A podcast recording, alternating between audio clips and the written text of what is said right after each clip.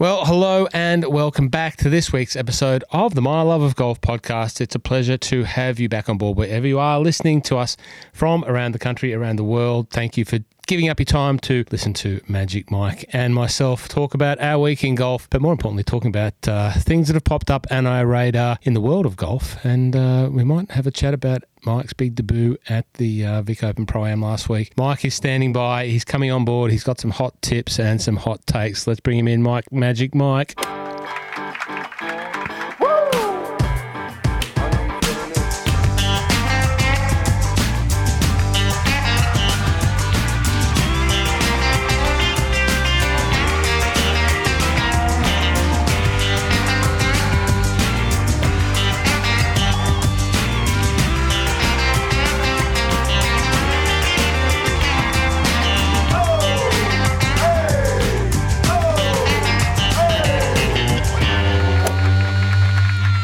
Did I just call you Mike? Magic Mike? Mike? Did, did I? Uh, yes. Yeah, it's too many mics. Um, Magic Mike, uh, welcome back to the podcast. Uh, how are you? Pretty good. Pretty good. Been a busy week so far. Um, lots going on at work and lots going on in golf. I, I don't think we've had a busier week in golf in a long time. But yeah, Uh, lots going on in your personal world of golf and uh, the world of golf. And um, also, uh, people often ask me, how did the term Magic Mike come about? And there's no uh, clever way to disguise it that uh, it, it rhymes. And, you know, there's a pretty famous movie that uh, a new one coming out. is coming back. so it's, it's only appropriate that um, we give uh, Magic Mike's Last Dance a, a, a pump up. Uh, someone did mention in the, in the uh, Discord um, the other day about Magic Mike, and I said, "Who's going to get Mike's Last Dance?" I'm not sure if anyone caught on, but uh, anyway, Magic Mike.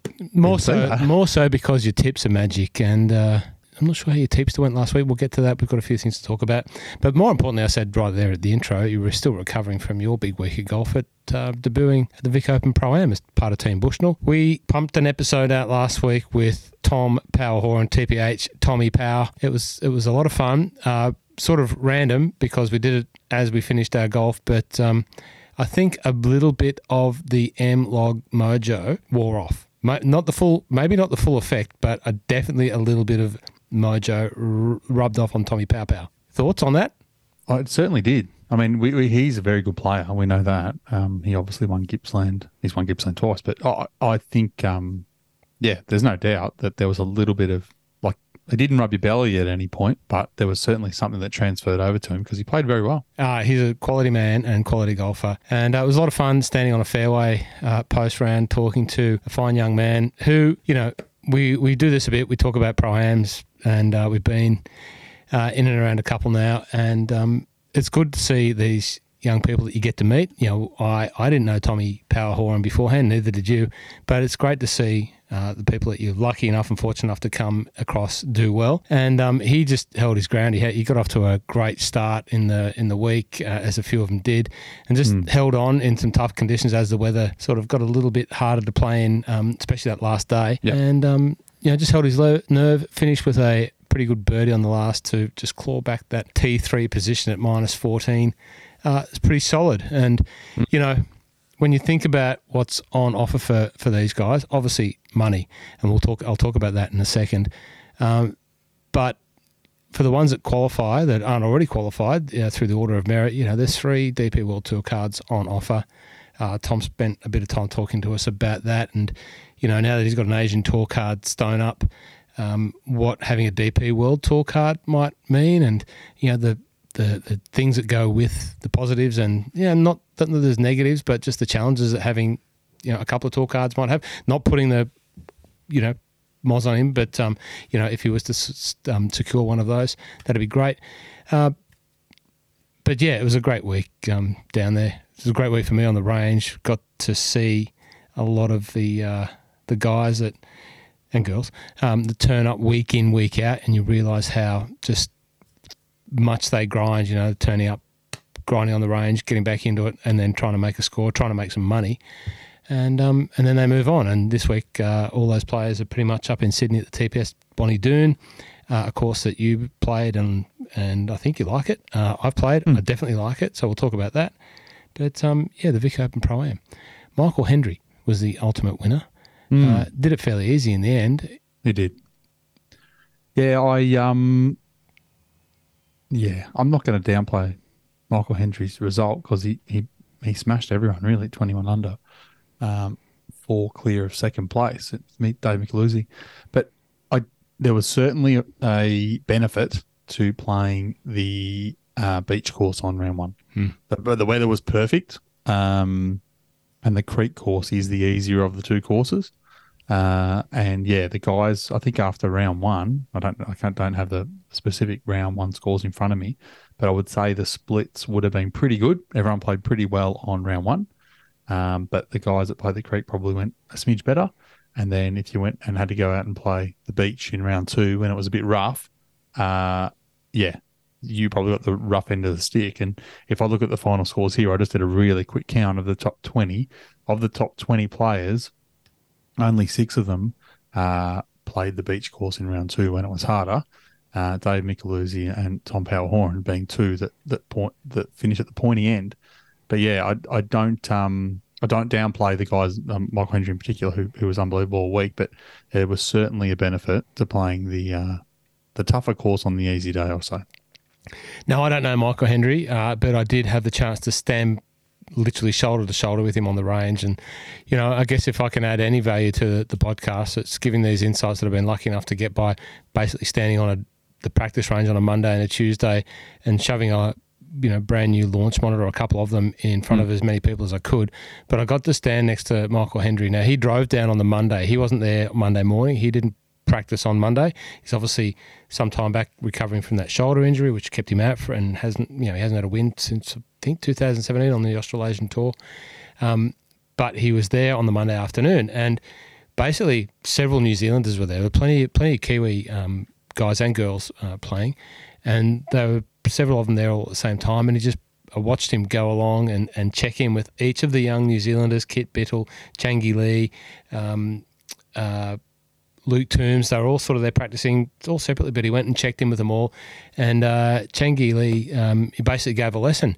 You know, Changi just said, "Oh, this is what's happening," and I watched him give Changi Lee uh, a lesson, got him to shallow it out, and um, it was it was really good just standing there mm. watching, listening to a young up and coming uh, New Zealand touring pro who you know is yet to make it, and then one who is absolutely very established, um, just helping each other out and just watching him you know be the be the big daddy of uh, the New Zealand golf guys, and it was it was really good to watch that. Um, it was great to see Dave Micheluzzi. Obviously, uh, Dave is you know, a regular feature down at Peninsula Kingswood where he is always there practicing, grinding away, putting in the work uh, when he's not out there touring. And we've spoken about Mika many times before. Um, I don't know Mika that well enough to say g'day to, and he says g'day back. I know some of the other young pros that are in and around his, um, you know, friendship group a little bit better. They all love him, uh, and they love him because he's playing such good, and they love seeing what he's doing. Um, he is just playing every week, every tournament. He seems to mm. just get more confidence and play better, yep. and and just be able to finish things off now. Um, and it just took it seems to have taken a, a year or so, but he is in the box seat to, you know, pretty much be plying his trade on another tour oh, yeah. next year. Um, maybe Europe. Whoever who else knows what other opportunities might present between now and then. But um, you know, he he earned that third spot and played really really well. And uh, and then of course we had that uh, tie for T three Tommy Power Horan.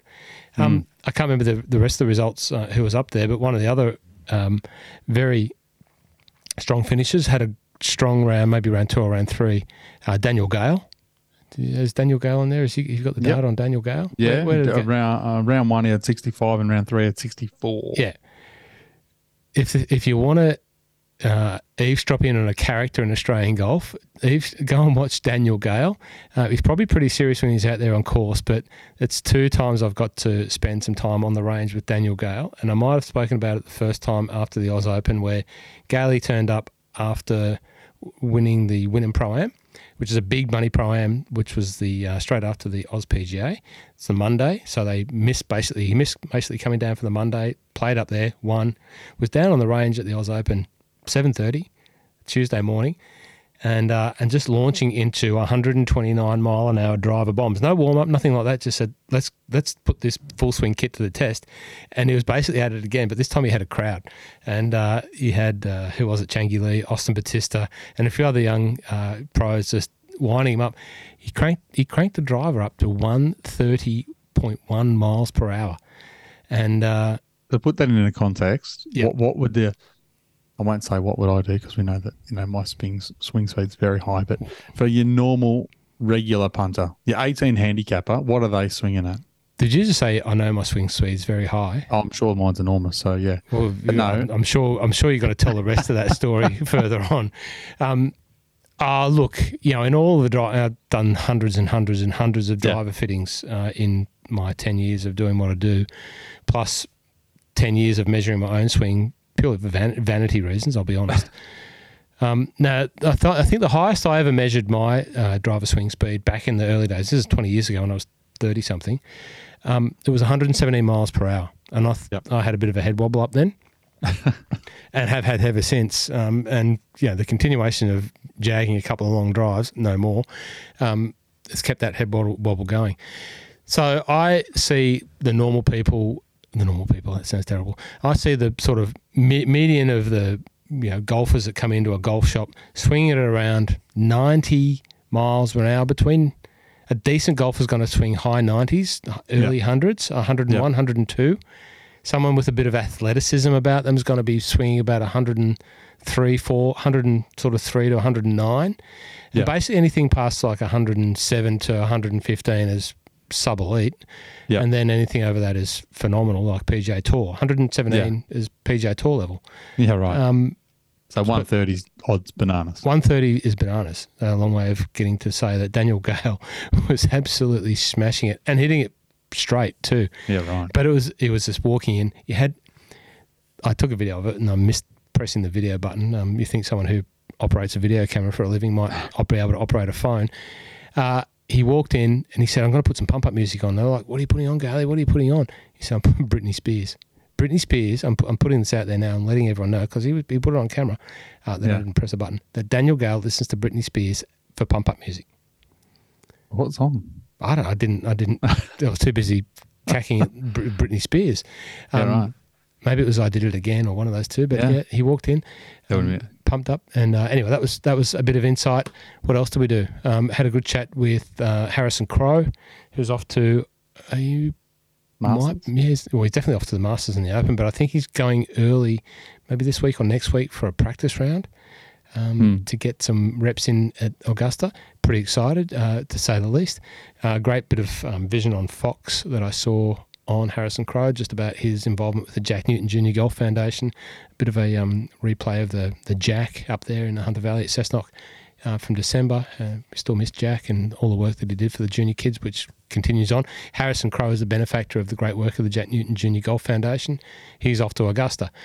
Um, what else? What else did I see on the range, Mike? What, um, what else did we see? I saw Ryan Ruffels shoot a, a pretty, uh, I won't say ordinary, a very uh, amazing round one score. Uh, he, he fell away towards the end. Uh, I think he finished at yeah, he finished at nine, but sixty-one in round one on the creek is a is pretty pretty good going. Um, you would have seen a few of the girls out there, I did. obviously. Definitely did. Uh, definitely saw uh, Jiyai Shin, and uh, Mm. I was mesmerized. I was mesmerized by Jiyai Shin's chipping. She just, uh, you, you know, the range there. You've seen it. The Mm. chipping green is quite near the range, so there's not a lot of space to walk between it. And she was just standing there. She'd hit some on the on the range, and then just turn around and just clip some onto this little chipping green. It was pretty hard packed, and she was just nipping them absolutely beautifully. And I was just mes- mesmerized by that. If I, Mm. if we talked about this last week, I'm not sure if we did or not. I can't remember. Was last week was a blur. Yeah, might have been telling me. I think. Yeah, Oh, am. Yeah, but it was just amazing. Uh, who else? Um, oh, shout out to you know a young lady who's become you know, a, a quite a good friend uh, uh, of mine now since I met her a couple of years ago. Brianna Gill, um, just keeps playing you from strength to strength. You know, getting top of the field results in the women's order, and um, you know, it's not a name that is not a household name. You know, unless you follow the women's uh, Australian tour intimately. But if I said Brianna Gill, not many people who listen to this podcast would probably know her name. Sydney-based golfer, and is just really playing well. Brianna went out and played with. Remember Brianna? She was the one sitting next Yeah, to us at the lunch table. Yeah yeah. um, went out and played in the in the pointy end of the last um, uh, groups on Sunday with none other than Karrie Webb. Now, what a what a absolute! And she was excited. You know, she's she's been around golf for a while. She's not the not the oldest you know woman on tour, but she's not the youngest. And uh, she was pumped to be playing with Karrie Webb, and I guess rightly so. The, you know, Australia's greatest ever golfer. So shout out to Brianna because she's playing really good golf, and she'll be up there at the TPS in Sydney. She's mixing.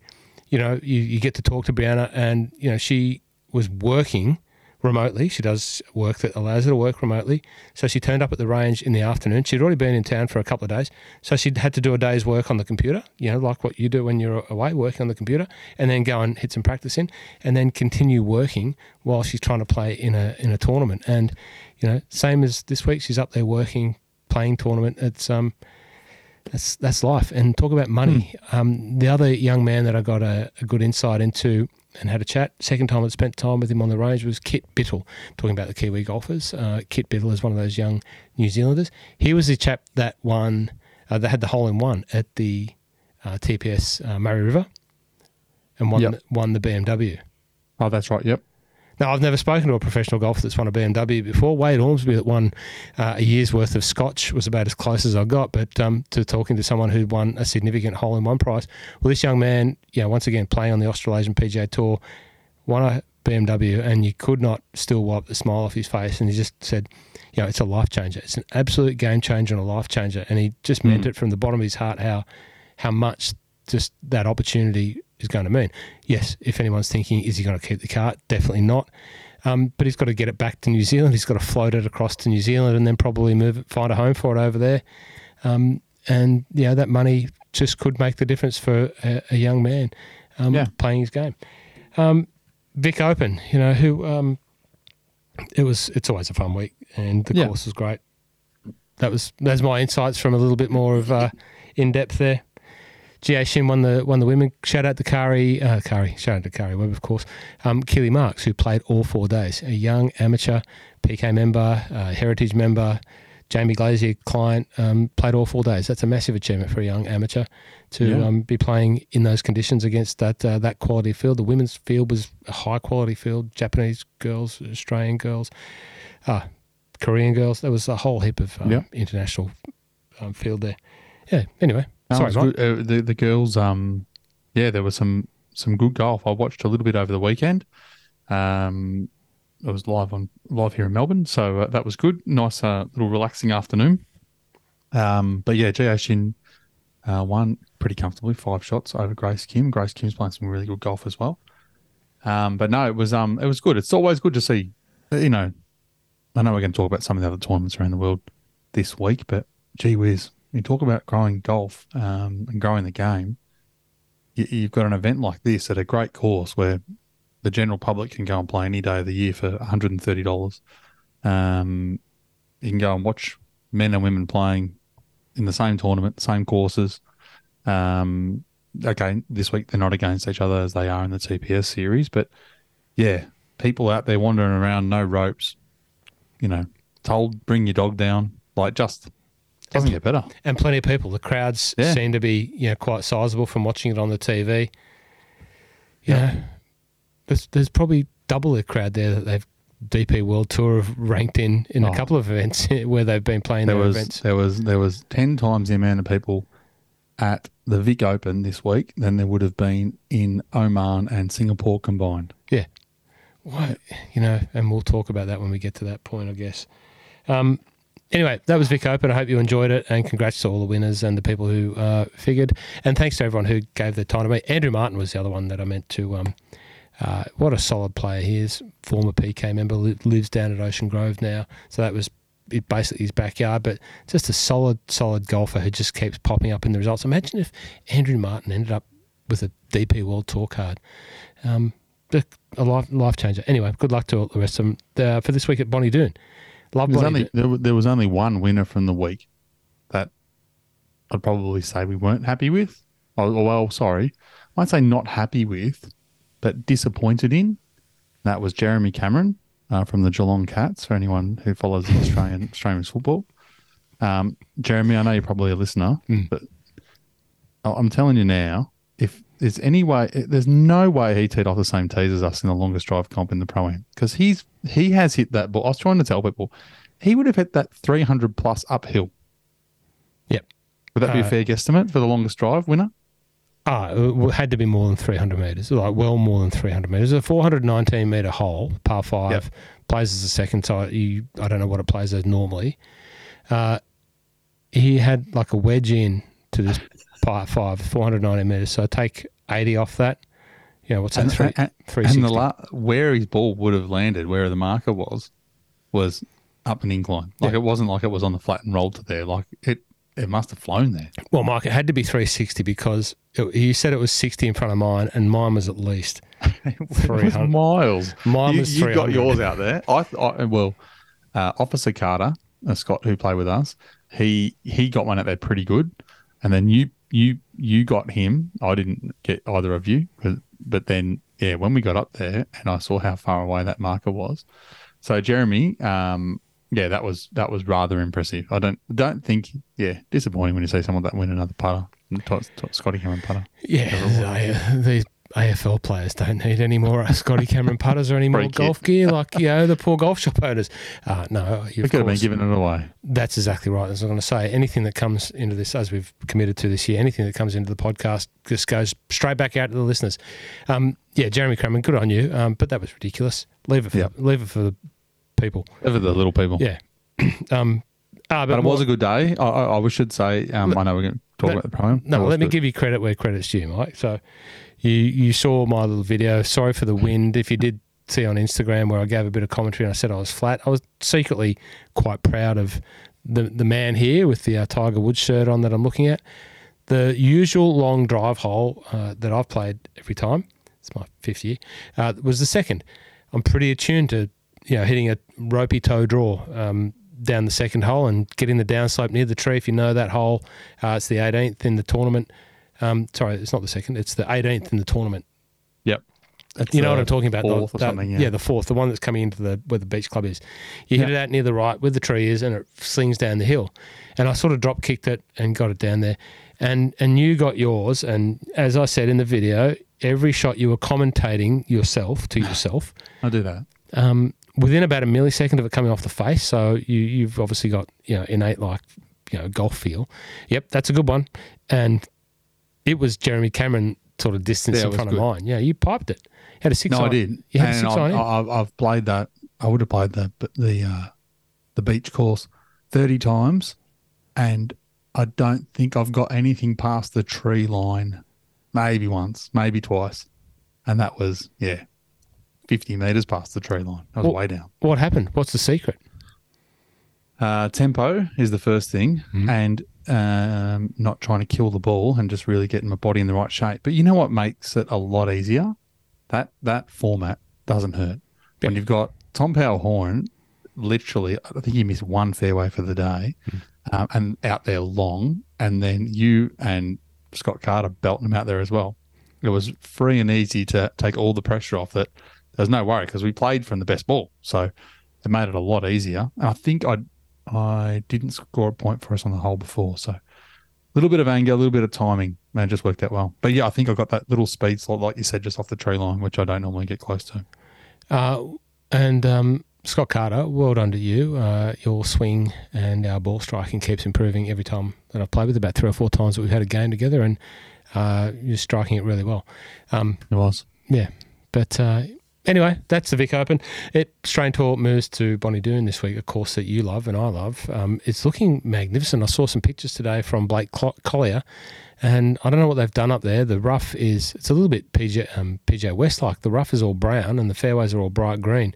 And whether right. that's whether that's sort of augmented for the uh, TV, but uh, We're going to get the pain out. yeah, it's it's looking good. Um, it's looking great. What are your thoughts on TPS Bonnie Doon?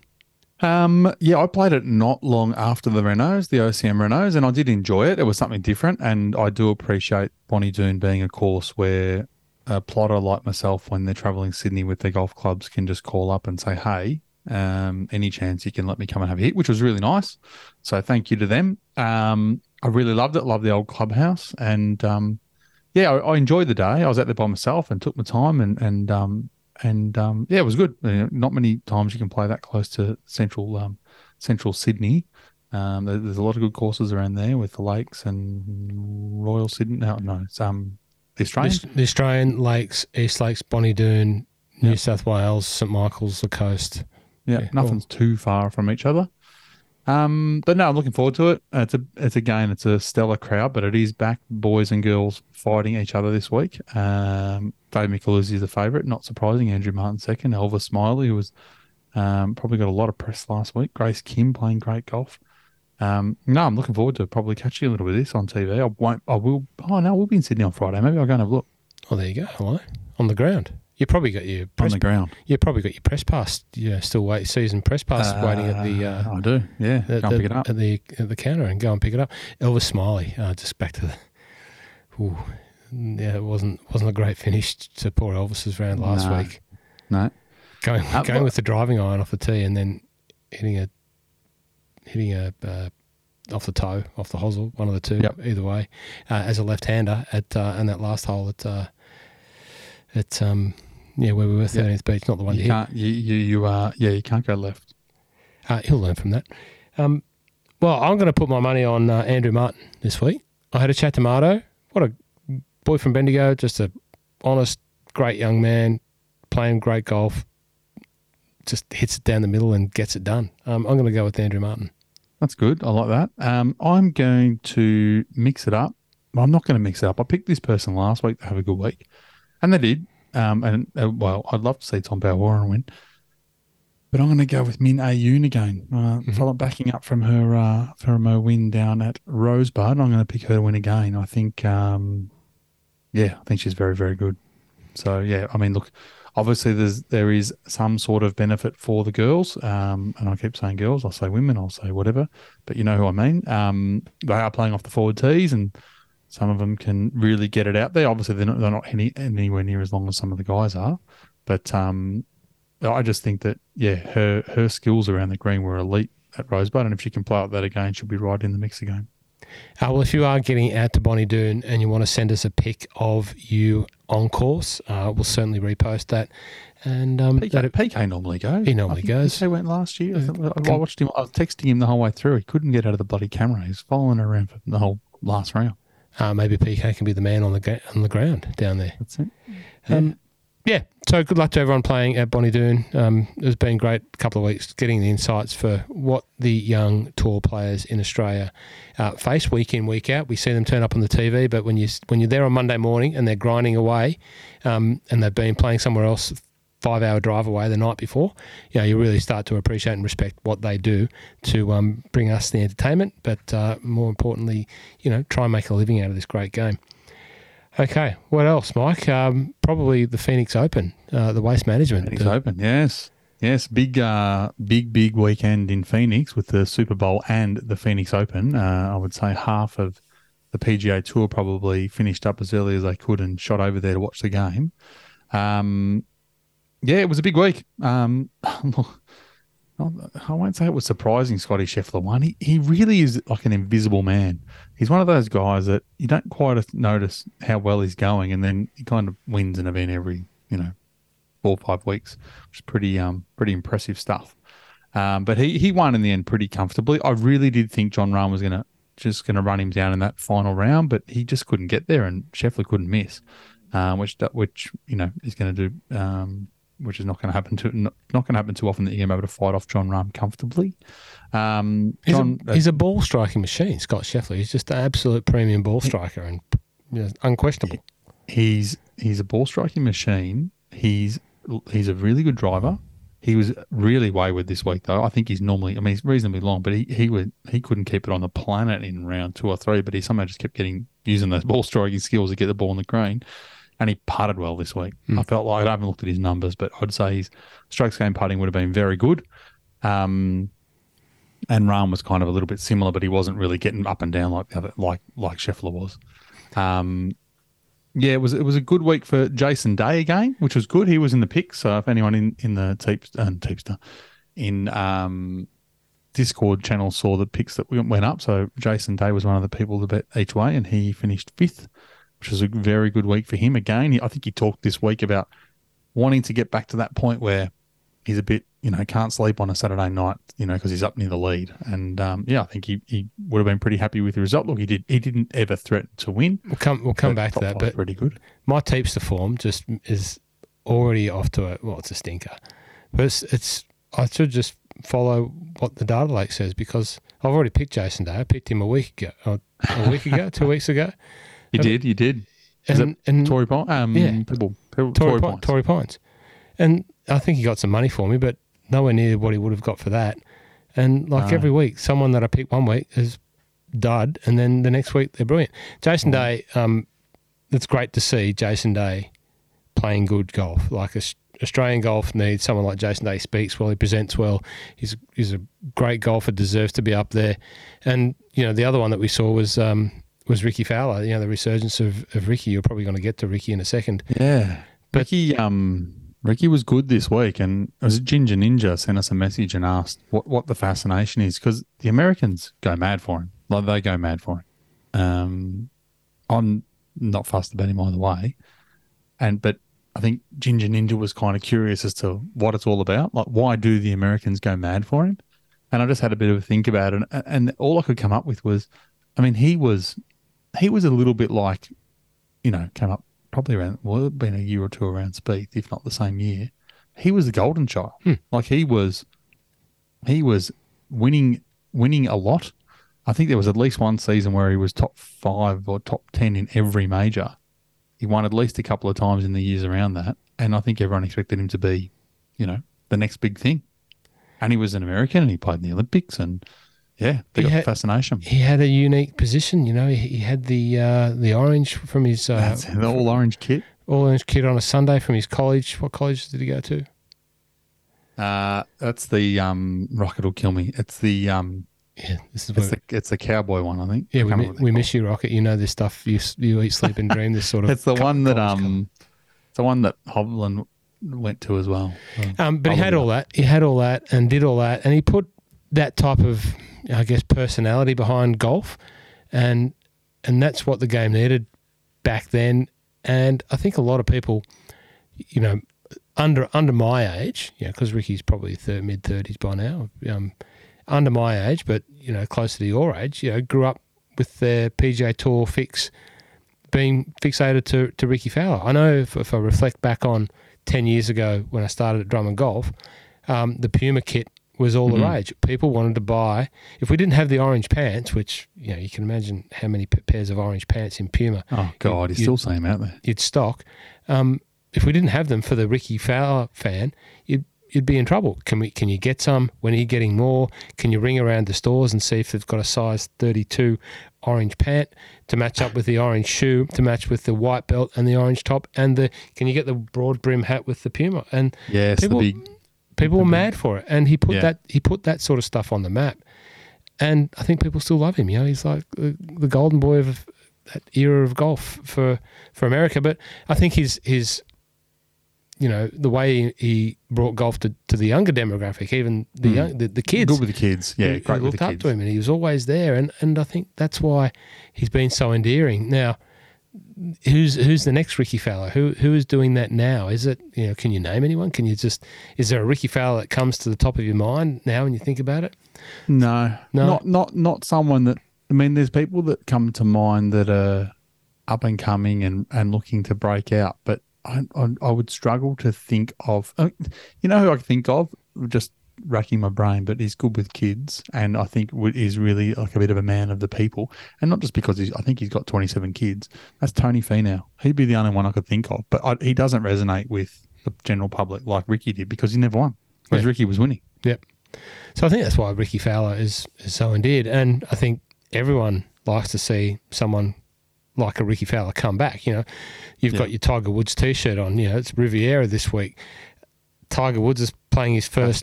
PGA Tour tournament since 2020. You know, we've only seen him in majors between now and then, or the Zozo, which was I think was 2020. Um, so everyone's obsessed with him, and Rickie Fowler's not comparing Rickie Fowler to Tiger Woods, but you know the same sort of thought. They want to see someone like that back, Mm. who they can, just, you know, hang their hat on and and ride home. For us, a little bit like Jason Day. You know, those guys played Yeah. together, and and you heard them talk so positively about each other's game and them being back together and, and what they took out of each other and hanging around, um, hanging around each other on the golf course. Um, they want to play well. They're not. They're not there just to you know bank a check No. and make the numbers. They they they, they want to play well. We we want to like we want to see Jason Day play well. And one one thing to, um, I, I'm going to say he probably still wears it or still carries it, and that's, um, you know, Rickie Fowler was a big, um, I'll say a good friend of Jarrod Lyle, and he had the Leuk the Duck logo pin on his hat forever. Uh, he might still have it on, might have had it on the weekend, I'm not sure. But um, yeah, he, he was a really good support. Um, yeah, just an all round, seems like an all round good guy. Um, so yeah, good luck to him. I, again, the fascination I think there is obviously for the Americans that it's the it's a bit like the golden child, a bit like Spieth, but um, yeah. And he went to uh, Oklahoma, Oklahoma, State University. Oklahoma, Oklahoma. Pistol Pete, the cowboy is their logo. So rocket, you can stop swearing at your radio. Um, you mentioned uh, Jarrod Lyle. Obviously, uh, saw Briony Lyle. I don't know if you saw Briony Lyle down Yes. there at uh, Yep. 13th Well- Beach. The I think it's Friday is um, Jarrod Lyle Day. It was in in recognition of the Cancer Council. The players were yellow, so uh, it was good to see that. And another one who would have, I'm pretty sure, uh, still had his uh, Leuk the Duck head cover on his bag for the waste management. I didn't see it, so I can't clarify it 100%. Was Herbie. Uh, Herbie was my tip in the Teepster. Um, He did. He did have it on. did have it on. I, Yep. I, I, I didn't think Herbie would win. I thought he might have been, hoped he might have been a little higher up than T50, but I'm pretty sure that he was happy with his week. He missed the cut there last week. And, uh, yeah, I got a message from Jamie when I was sort of watching, said, mate, good luck today. And they're already out there. Um, he said, Rory is epic. So, yeah, playing the, being paired with Rory for the first time, um, you know, it's pretty epic stuff for, for Herbie. If you if have you noticed Herbie's um, Instagram? Uh, I follow Herbie on Instagram. Which part? Well, the more professional approach to his uh, Instagram. Uh, oh yeah, the really nice photos that he Yeah. did. So yeah, I did notice that. Herbie's Herbie's got a one of his mates on the ground there. Uh, I don't know how long his mate's staying there for, but just curating some stuff, and it's great to see. I, I, I said to him, I said, mate, it's great. It's great insights to see that, and, and well done. And you know, I think a lot of the top end of the PJ Tour players are now doing that sort of thing with the amount of money that's on offer for the PIP. I, I know for a fact that Adam Scott has employed a person to do his media might cost him a couple of hundred thousand, but if he pulls a couple of million out of it, it's it's a net one point you know eight million dollar win. So you know maybe Herbie's I, taking. even even without the pip, I mean, God, for Herbie's sponsors and anything he can punch out through Instagram, he's going to get get some good um good refunds out of it. I would think. Well, it's just great. It was it was it's good to see that level of insight um, that's presented so beautifully well. So uh, well done, uh, Herbie, and um, well done, Billy. Billy Hewitt. Billy Hewitt is the uh, Herbie's photographer. If you want to go and follow Billy, that he'd he'd appreciate that. But uh, I'm pretty sure that Billy is the one out there punching all the good images out. So good on you, Billy. Um, what Um, else? What else? Max Homa. Well, Max Homa.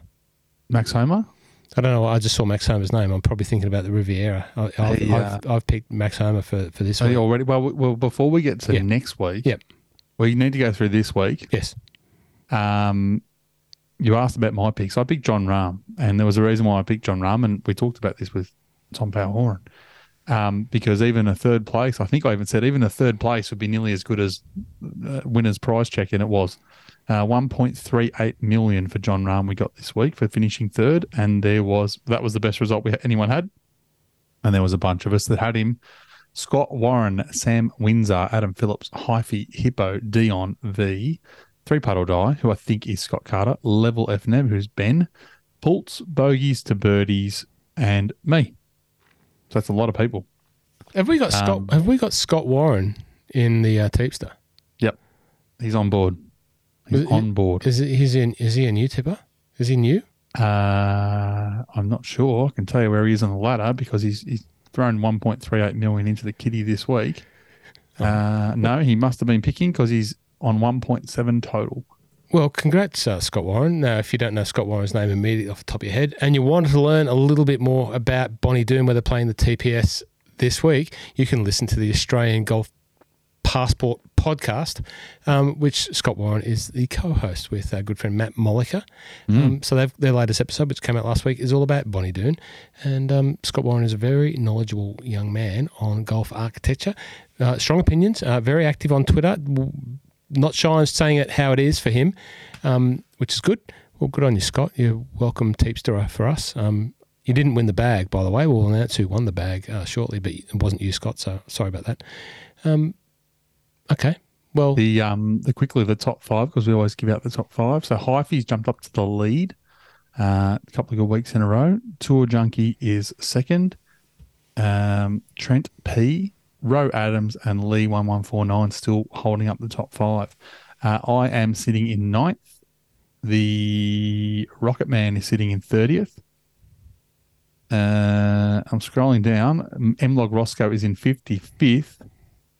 My mum's in fiftieth, and I, if she she'll be listening to this, I've created a monster. I swear to God, I get text messages four times a day. When does the golf finish? My guy's doing really well, and when is it on the TV? And oh God, I've had to. I literally had to send her PGA Tour radio um, through through the internet so she can listen to the radio. That's how. That's what. That's what's going on. She's very confident. Um, and I'm trying to look for Doc uh, marketing, but I can't see him on because I think he missed his tip again this week. But look, there's a long way to go, guys. Uh, can I welcome another new Teepster uh, who Yes. was who was very pumped when we when I um, introduced him to the Teepster uh, concept last week down at 13th Beach. Uh, Dave Cameron from uh, Survivor Golf. So Survivor Golf is a national uh, golf event um, which Dave puts on. It's in Cairns. It's around Queensland, and this weekend it's at uh, the Eastern Golf Club. Uh, I might see if I can pop out there Thursday, Friday morning. Sorry, and but Dave joined on and picked. Picked Scotty Scheffler, I'm pretty sure, straight away. No, picked Jon Rahm straight away. And um, no, Tony Finau. He picked Tony Finau. That was right. He sent me a message saying he was very excited. I've got Finau, and uh, Finau um, got him some money. So Got yeah. him Tony Finau, got him three hundred and thirty five thousand for a T fourteen. So Um, he, he basically caught up to me in the one tip. That's that's that's that's what I mean. You can anyone can That's get on way board. it works. It's a long way to go. Um, do we want to announce the uh, the winner of the bag? Ah, We're yes. a week late. Apologies for everyone because we did we were going to do it last week, but um, yeah, obviously we're in the prime and running around like headless chooks. Uh, no, we've got the tight list uh, players for. What is, I just want to grab it because it's been sitting here since uh, last year. Um, it's the, the tight list players for plus stand bag, the black stealth like uh, color with the white tightless on the side. You know the one you've probably Classic. got one. I do. I've got the exact same bag. Uh, you had the randomizer draw it, and uh, I did, and and I I will say one thing. So I, I did the randomizer wheel, and I'll post the results. but the first time that I did it, Rocket's name came up. I forgot to take us out. So Rocket, you're not getting the bag. So I did it again. Rocket won. the Rocket winner- won. Like legitimately, Rocket. He legitimate. the first name that came up was was MLOG Rocket, and it's like, uh, no, let's go again. So the second spin came up as uh, I saw the name on the leaderboard. He's in thirteenth overall. I think it's a he. The golfing tattooist. the Are golf. they- The golf. You're kidding. No, The golfing tattooist. You know who? The gol- you know no, who- I, I've heard you say the name, but I don't know the person. Uh, the golfing tattooist is is one of uh, the cohort of golfing tattooists. There are a handful of them in Melbourne. Uh, Dan Maudsley. Uh, well done, Dan. Dan is Well done, Dan. Uh, well done, Dan. He's a. If there's a more mad golfer, mad keen golfer, I, I don't know him, but uh, Dan is one of them. He just loves his golf. He'll be wrapped. He'll be pumped. Is, is he's in Melbourne? Uh, Dan, check out Dan. Check out Dan Maudsley. Check out Mitt Squires, uh, and the work that they do. If you're into tattoo, um, just a public service announcement. Those guys produce work that is out of this world. So if you want tattoo, um, go and see Dan Maudsley because you'll get the best tattoos you've ever see, especially if you like sci-fi stuff and Boba Fett and um, Oh, yeah. Star Wars and the Mandalorian. Real, I love the Mandalorian. the realism stuff. Mate, those two guys are unbelievable. And and Mick Squires got Dan Maudsley into golf. I'm pumped that Dan Maudsley, the golfing tattooist, uh, won the bag. I'm well, not sure. tell him to, tell him to thank Rocket. We should ri- I should we should we should try and ring him. I might try and ring him. Nine thirty four. Yeah, he might, yeah, he might answer. Oh, don't do that. What if Yeah. he's been up early? What have he's been like me? He's been up since five o'clock. Yeah, but we've got a big announcement. it's, it's, no, it's not often we get a big. Anyway, okay, we'll just we'll just leave it and see if he listens. Hey, but he'll go, yeah, I'm sure he'll. Twenty four hours. If he doesn't listen, we'll give it away to someone else. If he doesn't, 24 hours to claim your price. No, we're not going to do that. Um, I've got some other stuff here to give away. I don't know how. we- Should we? I've got some. Well, we've got to figure out some prizes for the overall, and, and maybe we'll do a prize for the Masters as well. uh, We'll do for each of the majors. or something. Uh, if anyone's waiting on a hoodie, um, uh, Lloydie, you're waiting on your hoodie um, that's coming. I've just got to put enough orders together to get them printed at an economical price point. Uh, but there's some coming, Lloydie, and uh, also Josh, your hoodie's coming. So if anyone wants a hoodie, let us know. Uh, I've about to put I told you in. about the last time someone saw me wearing my hoodie. I think I've told this on the podcast, but I'll tell you again. You had to sign autographs. No, Oh. the guy that was in front of me said, "Oh, I love those guys," and I got all excited, thinking, "Oh, wow, he knows who we are." And I realised I was wearing a no laying up hat. yep, podcast better. Um, love those guys. I got a message today from uh, a listener, and um, he said, "Thanks very much for the Carl Morris podcast, which came out last Sunday. We probably didn't talk about it last week, No. but if you want to listen to another mental performance coach, um, you know, we talk about Jamie and his work. You can check out Jamie's new uh, course, more affordable course. You can rent his videos, whatever. But uh, Carl Morris is one of the best in the world, and I had the chance to speak to Carl recently, and that podcast is not last week's, but the week before, or but the episode before. So check that out. And so it's always nice to get a message when someone's listening to something and taking something out of it. Really do appreciate that. Uh, what's next, Mike? Um, I'm not sure where we're going. Um, we'll just quickly probably go Oh, through this week. Oh, yeah, Riviera this week. The cat is back. Um, Tiger is back. So um, yeah, I really hope he plays well. I just I just hope he makes the cut. Obviously, uh, he is the host. I still believe of this tournament, so that that's probably one of the reasons. This is a second uh, back-to-back elevated event. So again, if you are doing Teepster, this is for the big big coin. So don't be afraid to go and use one of your big guns. Um, it's a stacked field. So Rahm, McIlroy, Scheffler, Schauffele, Thomas, Finau, Homa, Morikawa, Cantlay, Im, Hovland, Spieth. They're all here. 23 of the top 25 in the world all playing. Is that right? I'm pretty sure. It would be. Yeah. The only ones that wouldn't be would it be Cam Smith, who yeah, ain't playing. Um, I don't know who else might not be playing. I don't think DJ's top twenty-five anymore. But um, yeah, there wouldn't be many missing. Let's put it that way. Um, it's it's it's the way the PGA Tour will work now is literally around these guys showing up to all these events. So yeah, and you said your pick is Ah. no I'm, I'm picking the bloke that's probably going to win next week, Max Homa. Maximus. Mm, back to back. That's probably not going to happen. I'm just trying to get some some stability. No, that's fine. Um, Max Homa is not the not the worst pick. He obviously won here what two years ago. Um, Last year, no, well he's, no, he's reigning champion. Is he? Yeah, he won last year. No, no, no, no. Last year was um, Oh, sorry, no, my bad. Niemann. Sorry, yes, you're right. Niemann, and he's not here because he's not he's not allowed to come. Yep. Um, but Maximus on the data lake ranks number four, so not a bad pick. Um, again for the data lake for anyone who's remotely interested, we've had a couple um, that have joined Discord to um, see the tips and see the see um, how the data lake works. And thank you to I can't remember who it was last week. Someone pointed out there was an error in the data lake, which helped me because um, yeah, I was missing one year's worth of data. Um, So people, go- people do f- do trawl it with a fine tooth comb. Yeah, oh, absolutely. Why not? Um, it was AB. AB uh, messaged the group and said, "Oh, something's not something's not right there," and it was he was bang on, which was good.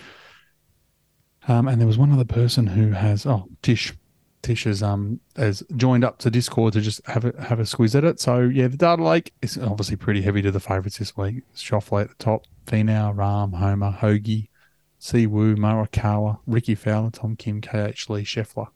Um, I'm taking the number one on the data lake, and the guy who played very well last week didn't hurt that he took a real dodgy drop from behind a tree. Xander Schauffele. Xander Schauffele is going to be my one and done pick this week. Went down, Um, went went down a peg or two in my eyes. Look, I, I think we've talked about it with Blakey a couple of weeks ago. The, the, the pros will flex the rules, but they know how to answer questions that'll help their benefit. But yeah, if someone, the lie that he had was unplayable, full stop. And he should have taken a drop and moved on. And he got free relief from his second um, rules official. Um, but not only did he get free relief, he then got you know, a great line to the to the green and was able to take a clean shot there and made a birdie. The next group through was Scheffler. Scheffler hit one into sort of not the same spot, but you know, it was, it was blocked out. He didn't even bother. He just took an unplayable and kept going. So yeah, I wasn't too disappointed when I saw Xander get a little bit of up, come back, and I think he bogeyed his next two or three. So yeah, he he's my pick this week. So hopefully he stays out of the trees. Um, he hits approach as well. His tee to green's great. He's he's putting reasonably well. Um, yeah, greens and reg are good. It's you know it's a ball striker's course. So Do you want I'm to, looking forward to playing. for those that didn't see it, not everyone, you know, might understand what happened there. But do you want to explain what happened with the drop? Yeah, so effectively he's teed off and was the ball was jammed up against the tree. Like there was no shot. Like he, he even if he tried to hit it at right angles sideways, I I reckon the club head would have just clipped the tree. I don't think he would have got club on ball. Uh, when he went to have a look at it, it was in the sandy sort of wasteland desert there at Phoenix, and he said, "Well, my foot is in a burrowing animal hole, and I need relief because I can't possibly swing because my foot's in this hole now." The hole couldn't have been that big because it was just sandy wasteland. The first rules official said, "No, no, that's not going to work. One, I don't think you can hit it, and two, that's not not not going to work." He said, "Well, I want to, you know, pull the old Karen and said I want to speak to the manager, um, get get get your boss down here." And and supposedly, from all reports, the first person wasn't a local or wasn't um, au fait with all of the possible burrowing animals that could be at Phoenix um, at Scottsdale, and they brought in the manager, and the manager goes, "No, you're right, you can have relief." And so, yeah, he got relief from that. His stance then was unimpeded, and shock horror, he had a, a, a great shot into the green. So, um, yeah, He- Yeah, it, it didn't. It didn't look like a, de- a burrowing animal. Just it could have been No. anything, but you know, what's easy for us to say on the TV. The the commentary, I think Immelman was giving it to him. He was a bit mortified that he was getting relief. Yeah. he reckons it was uh, a bit of robbery there. It, it. it, was it was i think that for me he he would have to have felt like he he would have to have felt guilty like i don't i don't see how you get away with that and think no that was that was all good. That was 100% above board. I don't know. You just need to look onto it i think we retweeted the photos but if you just look at where the ball was and where he ended up yeah it's not yeah it doesn't seem it's not right not protecting the field there. Um, yeah. Anyway, uh, that's what happened there. If you are impeded by a obvious burrowing animal, so in Australia, of course, we get rabbits, and pretty much that's the main burrowing animal that you'll find, you know, leaving a mess on a golf course. If your ball's in that, or if you have to stand in it, well, you know, you, you're entitled to free relief. Um, so that's the rule, and uh, so he got advantage of that. So good on you, Xander, and I hope Mike. Uh, you know, I'm not, I'm not wishing ill of Xander Schauffele so you don't, Hmm. you know, keep climbing the teeps Teepster ladder because you do have the job of upholding the mile of golf end of the ship in Teepster. So, you know, you've got to perform so people keep trusting in the data lake. Um, but anyway, Xander Schauffele, uh, good luck to you. yes Um, uh, um, Riviera, it's in, uh, is, it, is it, is it in um, Ranchos Palace? Yeah. No, it's not Ranchos Palace Nah, it's but um, right in the right in the middle of town, just about. Well, you know, on the coast. It's, west of west. yeah, it's the, to the coast, to the north, to the west, sort of thing. Yeah, Um, interesting course, Kikuyu. It's got some interesting holes. Um, classic Yeah. finishing hole with the the houses and all the rich houses all the way around it. There, looking over it. very very wealthy house. Probably um, well, probably one of the most famous short par fours in golf. Um, Tenth is that the tenth? Is it thereabouts? Yeah, I think it's ten. Yep. Yeah. Um, no, ten or eleven, somewhere around Yeah. there. Yeah, it's a um, it's one of the ones that's probably uh, probably changed the way people have played it over time. The course and the clubs that people are hitting the ball and everything else has probably changed. Um, it's just great watching some of these guys try and either knock it on, or you know, depending on where the flag is, a lot of the guys would probably just hit something up there thinking, well, if I'm in the pot, I'm fine. I'll get up and down. But just where those pins are, there's just no guarantee you're getting up and down. Uh, and just looking at the guys and their strategy, it's probably one of the best things to watch. I think it's probably it would be it would be a real shame, and I'd say that there's a good chance it happens. It'd be a real shame if that's not the hole that they have someone mic'd up for this week. Just to really, really listen to uh, I'd love to hear some caddy player conversations about what they're trying to do uh, and talking through the approach to it and then the execution. That'd be really, really good to see. Uh, speaking of mic'd up, a lot more positivity around what the PGA Tour are doing, the coverage, uh, revamping websites, etc., etc. Um, oh, don't talk about the website. oh, it it went down. Did it crash? No, it's it's making my life a nightmare. The new the new PGA Tour Tour website looks great, but for pulling the data out, it's um it's not as user friendly as it used to be. Oh, so really? it's it's doubling or tripling the time it takes me to run the data lake. Yeah, so that's okay. I'll figure out ways around it. But yeah, the new um, formatting is a bit tricky.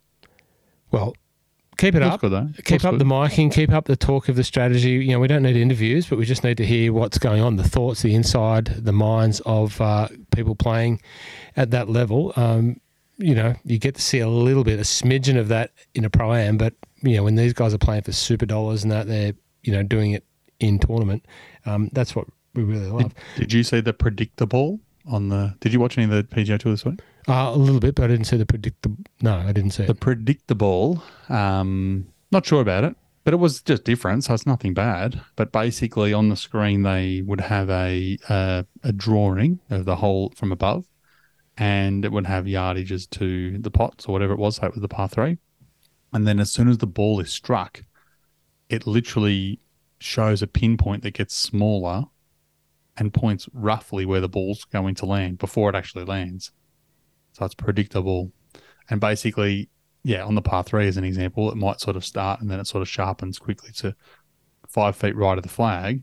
And then you, they show you the, the ball coming in and you see the ball land, you know, 10 feet right of the flag. So that's close enough to it. But it was pretty impre- it was pretty impressive um, technology.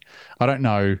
I don't know that that's the best way to execute it. I, I'd prefer to see something that shows um, percentages of where scoring would be from. Like if this part, if it lands on this part of the green, it's going to be an average score of three point one. If it's in this point, it's two point nine five, and then when the ball's coming in, at least you're getting an idea of how good or bad they are. But I don't know, don't know. But it, it wasn't bad. But yeah, if you do watch it, if anyone's watching the golf this week, I'm sure they'll keep running it. But it is, like you said, it's good to see them doing stuff that's different. How do they generate the data? No idea. There's some sort of Doppler radars or whatever. It's not a. It's it's not part of the um TrackMan stuff. It's it's quite interesting. Off, I think I saw Scratch Golf. I think put a video up of it today, so I'll just retweet it. So anyone who's listening that wants to have a squeeze, I'll put it up there for you. Okay. Well, um, I bet that's interesting because you think they've got all of the. Do they do it for every player? Yeah, it- it's like as soon as as soon as they're on the tee box, like say they've they've got the par three 16th, Yeah. uh, 16th last week. You know, Jon Rahm tees off and it, and they do it, and then the next bloke Scheffler stands up and do it. They, do it, does it? Cool. It's, it's pretty impressive. Um, no, this isn't really. Uh, well, is it PGA Tour? It's not really PGA Tour. It's Netflix. Um, tomorrow is the the launch of the Full Swing uh, series by Netflix. Is that correct, Mike? And have you had a preview of? it? How did you get a pre- sneak preview of Um, the net Full Swing Netflix documentary? Documentary Uh, drama. What so is it? It's a document. Document- Well, yeah, I'll say it's a bit of both. Um, yes. So anyone who watched the Super Bowl, I think it was. It tells you how good their um advertising is. I want to say it was Michelob Ultra. It was one of the American beers that I do not drink. Uh, they had a um, they had a a link, so a QR code that if you click, you could sign up, and then you would get a, a link through to the to the first episode of uh, Full Swing. And so, yeah, basically Monday our time. So around lunchtime, I, was able to watch the full the full uh, fifty minute first episode. Uh, I know we spoke about trying to maybe do something fan based down at Big Swing Golf as a as a watch party. Might have to do that uh, in the coming month. Um, maybe maybe after daylight savings or something when uh, when it's dark. But um, do you want to spoiler alert it or just Um, oh look, the, every episode's out tomorrow, so the whole season is available. So if anyone yeah, wants yeah, to sit yeah. down this weekend and watch them all in a row, like they do with uh, the, the Netflix, Drive yeah. to Survive, you Yep. can. Um, the first episode was a Justin Thomas heavy slash uh, Jordan Spieth episode. Uh, it's called um, Frenemies, and it was really good. It, I think what people are going to enjoy is well, one, I'm going to make my wife watch it with me. She didn't watch that one, but um, they really do a good balance of stuff for the people that don't follow golf and us fanatics. Um, so they really talk through what a par is, what a bogey is, but they do it in a, quite a good way. Um, showed a lot of stuff from behind the scenes, which was good. Um, it wasn't probably nothing groundbreaking for us. I don't think that'll. I don't think that'll be. I think the more episodes you could see coming up that, the, they showed down the season, there's a lot of stuff coming around live and all that sort of stuff. So that'll be really good to see behind the scenes. Um, yeah, it pretty much the, the the part that I think that the golf lovers like us that are going to find different is a bit like Drive to Survive. If anyone watches the Formula One, it's not mapped out in right. We're going to do the Australian episode first, and it's going to go to wherever, and it's not all in order. So this was a very heavy Justin Thomas episode. It was very heavy PGA, which is obviously not the first major of the year, let alone episode of uh, season uh, tournament of the year. So yeah, that's going to be a bit of jumping around a bit, but the general person wouldn't have a clue. They probably most people that don't follow golf religiously wouldn't even know that you know the PGA is not the first major. So is it as you know interesting as Drive to Survive is as a golf product, or is a little softer? You know, probably you know golf a little more deeply than you do Formula One, but I'm fairly Yeah. sure that you've got a good understanding of Formula One. Is it softer? It's, it is softer. I mean, you can't. There's no. Hmm. No one's driving a car at 300 k's and a chance of hitting the wall. So it's not as not as thrilling as a Formula One um, event would be. But yeah, I can see that there'll be things coming up that are going to be good stories. You know, we all know the overarching stories of LIV and the PGA Tour for the last you know 12, 18 months. This is going to show a lot of that by the looks of it and a lot of the backhouse conversations. And it was good. You know that, i won't spoil anything so people can get in, get into it if they haven't already watched it. They'll be able to watch them all tomorrow but um, maybe we'll have a chat about some of the episodes in the next couple of weeks. But um yeah I, I think it was good. I think they'll do a good job of telling the story and, and i think it'll be a sort of slightly different lens but i think everyone should just keep in mind it's probably not necessarily written for the golf sickos so a lot of the stuff is going to be interesting, and I'll talk to things that we might be like, yeah, of course, but it's kind of like the th- first thread of the story that might bring in people that don't necessarily love golf, but have some some sort of affection for it. That can then lead them into being interested in the future stories. So I think it was a good. Uh, what the um the welcoming hand. What's a handshake? The um first hole. that like, it was like the first you know, welcome. You know, we're setting the scene for the season. So okay. it was good. It was good. It was like it was obviously heavy then. I didn't delve into any of the LIV stuff yet. Um, that was kind of right at the end. They did a preview up, upcoming later in the season. So Do you Yeah, think do you think Mark Caridi would come on and do a bit of a review? Do you think she's going to get involved in in this? no, she doesn't even have Netflix. So, oh no, she does have Netflix, but no, I don't think she'll watch it. right, she should. And maybe she will. She'll I'll find listen, out. Mrs. Caridi, can you listen to Netflix and give us a weekly or a rundown of, of, of your thoughts? Wouldn't mind. No, Uh, don't say that because you'll probably watch them all before me, and then call me up and talk to me about the spoilers. Oh, did you see that bit? No, I haven't seen that yet. do you think. Do you think Mrs. Creedy would come on for a guest appearance and be a guest reviewer? You know, like Uh, really get the. Well, we record at nine thirty, and she's probably in bed at eight thirty. Oh, so maybe we need to start earlier. Uh, well, there you go. It's out tomorrow. Um, good luck to everyone that's staying up. Uh, well, not staying up, but um, I've going to binge watch uh, every episode on day one. Um, usually something that I do. Um, the last thing, I, last thing I binge watched with, uh, strangely, with Mrs. My of Golf, which I thought would be the last thing that she'd want to binge watch, but we did. Have a guess. On Netflix. Uh, I'm not sure it was on Netflix. Or one it of the was, was on one of the streaming services. Yeah. Sport, Um, sports oriented, California based. California based. Yeah. No idea. Cobra Kai. Oh yeah, that's yeah. That's terrible. Yeah, That is Oh, dear. terrible. Um, turn your brain off for half an hour. yeah. Stuff. but, Well, imagine just All right. let- imagine imagine just letting receipt for re- repeat rinse repeat for an hour. We've we've been binge watching. Um, I always mix that name up. It's called Below Deck. So there you go. Another reality reality TV of um, super yachts. It's not. That's terrible stuff. Haven't binge watched that. There's many other things that that I get to watch, but um, I can't remember the names of them. I could put them on. I've usually got my phone on. Uh, terrible. Yes. Uh, okay, what else? Champions Tour. Um, Yes, I your said, I said everyone get on Greeny. Everyone get on Richard Green. Now the reason why I said that to you, and I said, can you bet on Richard Green to you know figure in the um, Charles World World Cup? And he said there's not a market for it. You can't. You can only bet on individual tournaments. I should have known that, but I didn't. Uh, it's because um, uh, Marcus Fraser at the Peninsula Kingswood uh, Charity Pro Am uh, basically told everyone to put their houses on Greeny for this year because he is an absolute star. He just brained them in the um, the uh, Q school, and that he would do very very well. Well, it looks like Fraser's predictions are already starting to bear fruit because um, what happened with the Champions Tour with uh, Greeny? T3. T3. T3 this week. I think it was his first event, I want to say. Mhm. Uh, Mark Hensby second. Um, had a bit of a poor final round at 75 at four under, and Stephen Ames brained him at nine under. Um, but yeah, Richard Green, just just line and length. Uh, so he'll be certainly one to watch.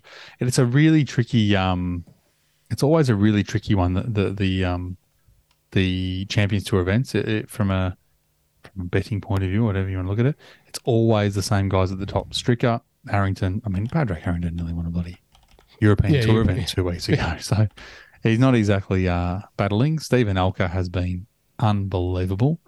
Uh, Bernhard Langer is literally, yeah, I don't know how he does what he does.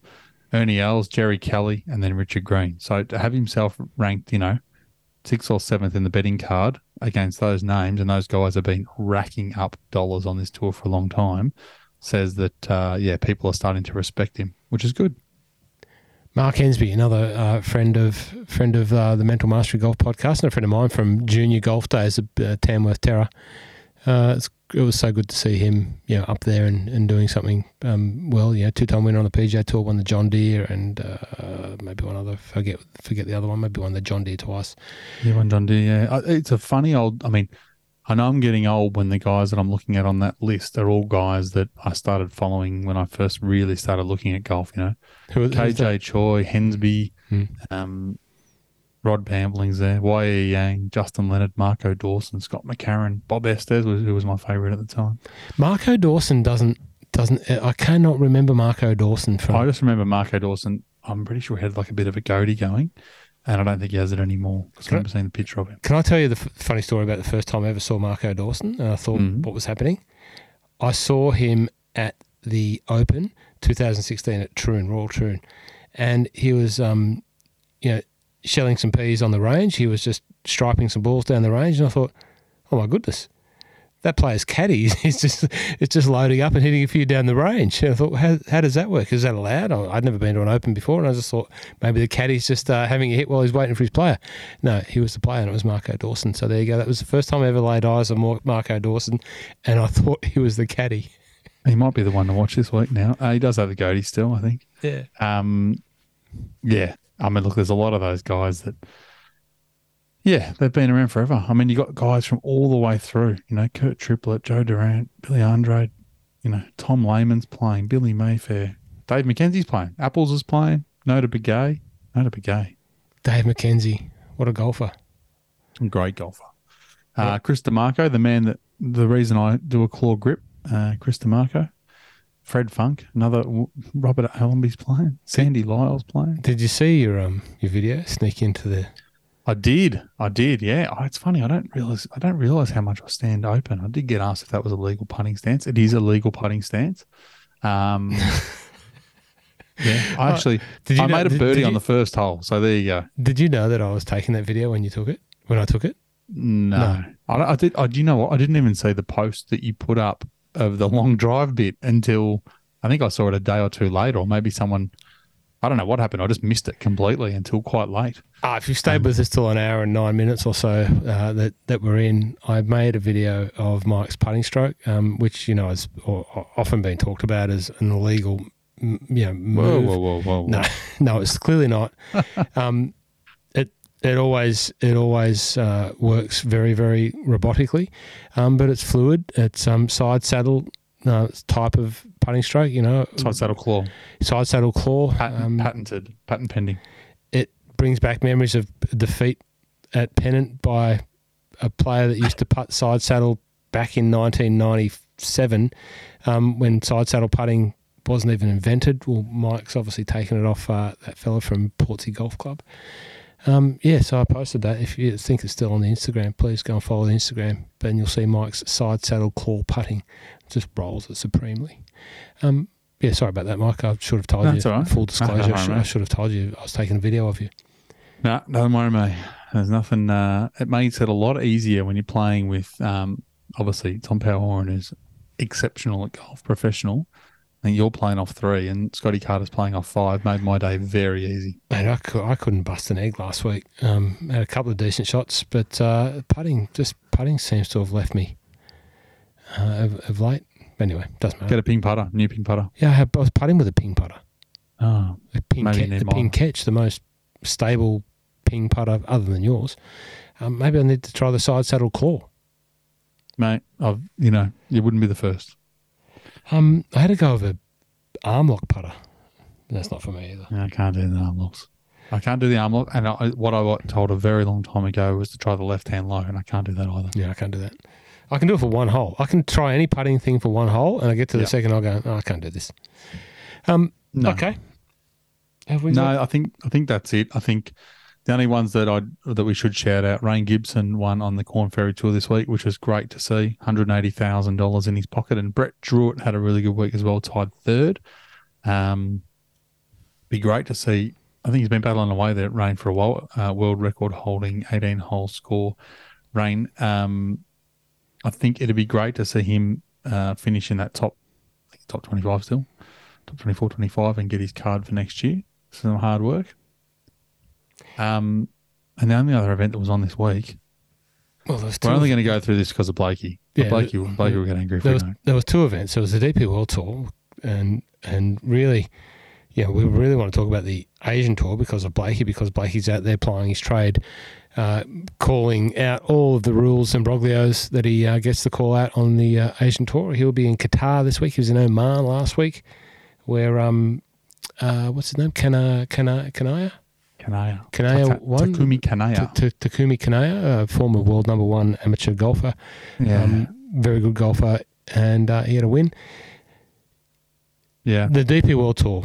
You look at the fields in the DP World Tour, and it's just, it's it really is a second string tour now, isn't it? It's, it's I mean, it is. I know, no, we talk, I mean, it talks a bit about Tom um, on the golf course. Um, but it is. But you know what? With all due respect, it's always been a second, a second number tour. I know. There's no money there. Simple as that.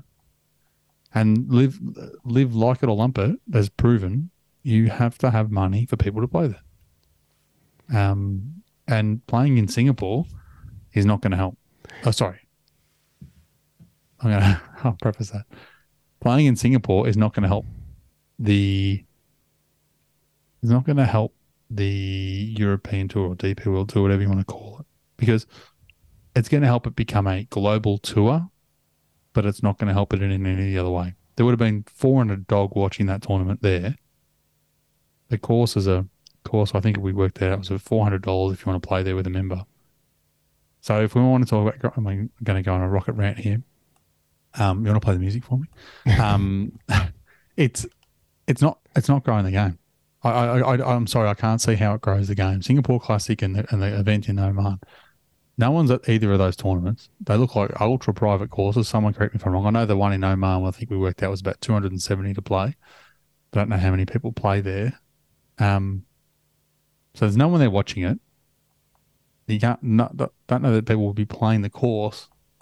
I just don't get how it's growing the game versus Vic Open, men and women, families, dogs, no ropes, free entry. Yeah, that's that's growing the game of golf, getting getting more more more people involved in it. And I, I don't I don't get this. I don't get it at all. Um, and yeah, look, good luck to the guys that won. But Ockie, yeah, Ockie Strydom. I don't know much about Ockie Strydom, who won the Singapore Classic. Uh, look, and I, I probably get a whack off some of my friends that are sort of in and around the DP World Tour, working wise. It's just, yeah, you just want that tour to be big and strong, and you know having great players. And I've never heard of Ockie Strydom really. Um, unfortunately for Ockie, sorry, I apologise. South African. Sami No, I Valimaki, think- Sami Valimaki is a great golfer. Um, Yeah, Sami. Sami. Look, I think it was another one of those events, right, where Sami. Sami was probably the one that was the name that was coming through that I think people thought might pinch the win. Um, but 63 on the final day by Ockie didn't let that happen. Graham Forrest, Ander Lombard, Pavon, Rozner, um, Ryan Fox made an early final round charge. There was a few names there. They just didn't play well. A- And Ockie played amazingly, which is great. Congratulations to him. 320,000 euros is great. Um, but yeah, I, I don't, I don't, I don't see. I mean, it's a fill-in year, right? Yep. The, all all of the stories are next year's PGA Tour uh, schedule starting in Jan and running to August will integrate a lot more European Tour events, which is great. If there's three or four now, there might be six next year. Um, you would hope that at least a couple of those are elevated events, so that the the fields are going to be amazing. But they're going to be in Europe. You know, they're going to be in Scotland. They're going to be maybe one in the Middle East. They're not going to be in Australia. Simple as that, because there's no money here. Um, so they're going to have these things around the world now. Maybe maybe their calendar looks like this in eighteen months' time. Maybe there's more events down here, and maybe they we end up getting one in Australia. Who knows? But yeah, adding on the Asian swing for them, I don't know. Well, uh, let's let's talk about the event in Thailand quickly on the DP World Tour because they're, you know, the one thing to do um, for us to get behind it and watch is because we've got players like Blake Windred, we've got our very own Louis Dobbelaar, Dimi Papadakis, Jake Scrivener, and Anthony Quayle from Queensland playing in this week's event.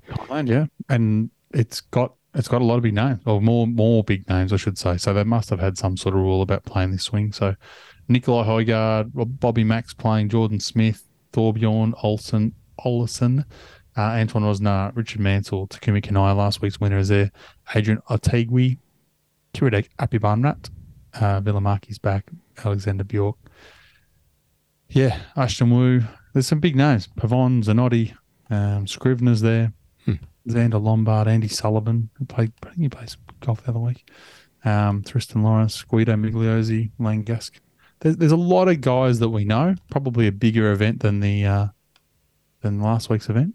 Um, but yeah, And we've got uh, the international series on the Asian Tour at Qatar playing at um, the Doha Golf Club this weekend. Pretty good Yep. field, pretty good. You know, a lot of names we don't know, but uh, who we got there? Who have we got? Have we got any? We've got Hendy, Hendy. We've got uh, Travis Smyth. Travis Smyth. Travis Smyth's in the top ten in their order of merit. Uh, he's popped up there. Um, who Yeah, else have we got? We've got Smyth, uh, Zach Mars, Zach Andrew Mars, Doe, Wade. Todd Sinnott's jumping all over the place at the moment. He's there. Kevin Wan. Or is it Ewan? Yarn? Yep. Uh, Terry Pilkadaris getting a run. Um, Terry made the cut. Terry made the cut last week. Terry Who? made the cut. Terry Oh, can Dimi play. Pap- Terry Dimi can play. Was Dimi Papadakis. I don't know where he finished, but he was top five at one point. Uh, Jack Thompson's got a run. Um, yeah, there's a, there's a lot of Aussies playing. Um, there's also a lot of Saudis, um, but none that I know. I never heard the names. Um, obviously, this is the one of the their Asian Tour elevated events, um, international series. You know, linked to you know loosely or solidly to LIV. Um, two and a half million US prize fund. It's a lot of money for an Asian tour event. So how many how many of the LIV players are actually playing?